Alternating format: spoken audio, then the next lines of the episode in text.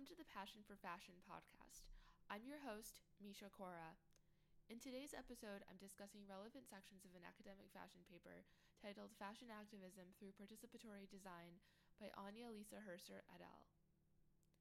This paper is structured into one background, two design activism, three fashion activism, four consumer product and its value, five purpose of the study, six how to design something of value, seven research, eight methodology, nine product and questionnaire, 10 results, 11 limitations, and 12 discussion. The central guiding question of the study is Does the participatory design process and consumers' own activity open opportunities to behavioral change? The researchers investigate whether the do it yourself aspect and own achievement changes consumers' attitudes towards fashion and clothing. They seek to understand whether it's possible to create emotional person product attachment through the do it yourself process vis a vis the halfway design methodology.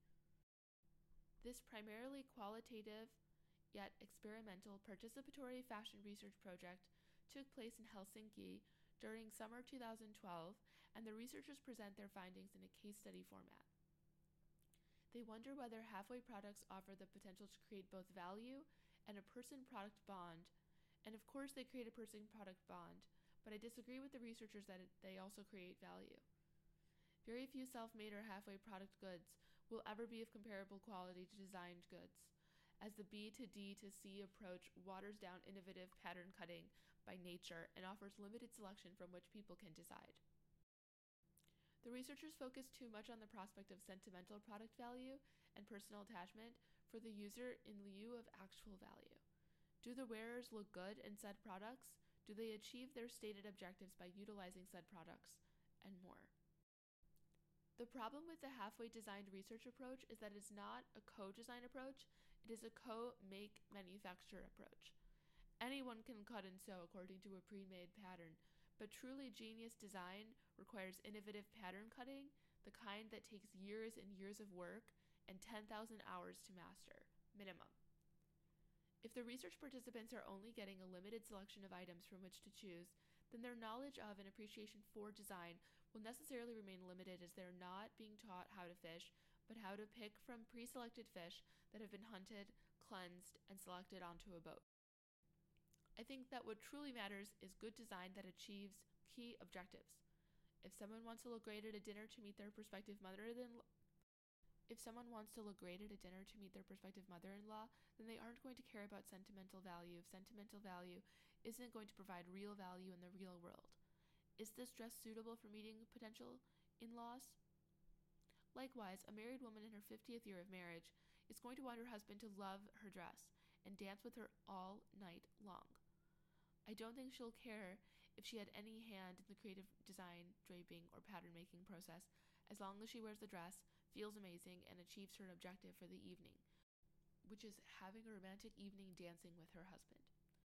It's not even an issue of user driven product customization or redesign. The best impact to have in participatory research is at the fundamental groundwork, DNA, cellular level the informal fashion sketches and formal fashion illustrations themselves, before fabric is even bought, before patterns are even made. Ideas are what matter, not making, and I say this as someone who spent years of my life in the making business. My final critique is that questionnaires are terrible because they lead to skewed results. 90% of the information in this study cannot be used because it's all based on questionnaires. And questionnaires have huge problems because it's impossible to get an objective read on what real people actually think if you ask them to fill out Likert scale after Likert scale because they can rate something 5 out of 5 to get out of there and got on with ordering their caramel and mocha choca pumpkin frappa latte and then researchers are back at square one.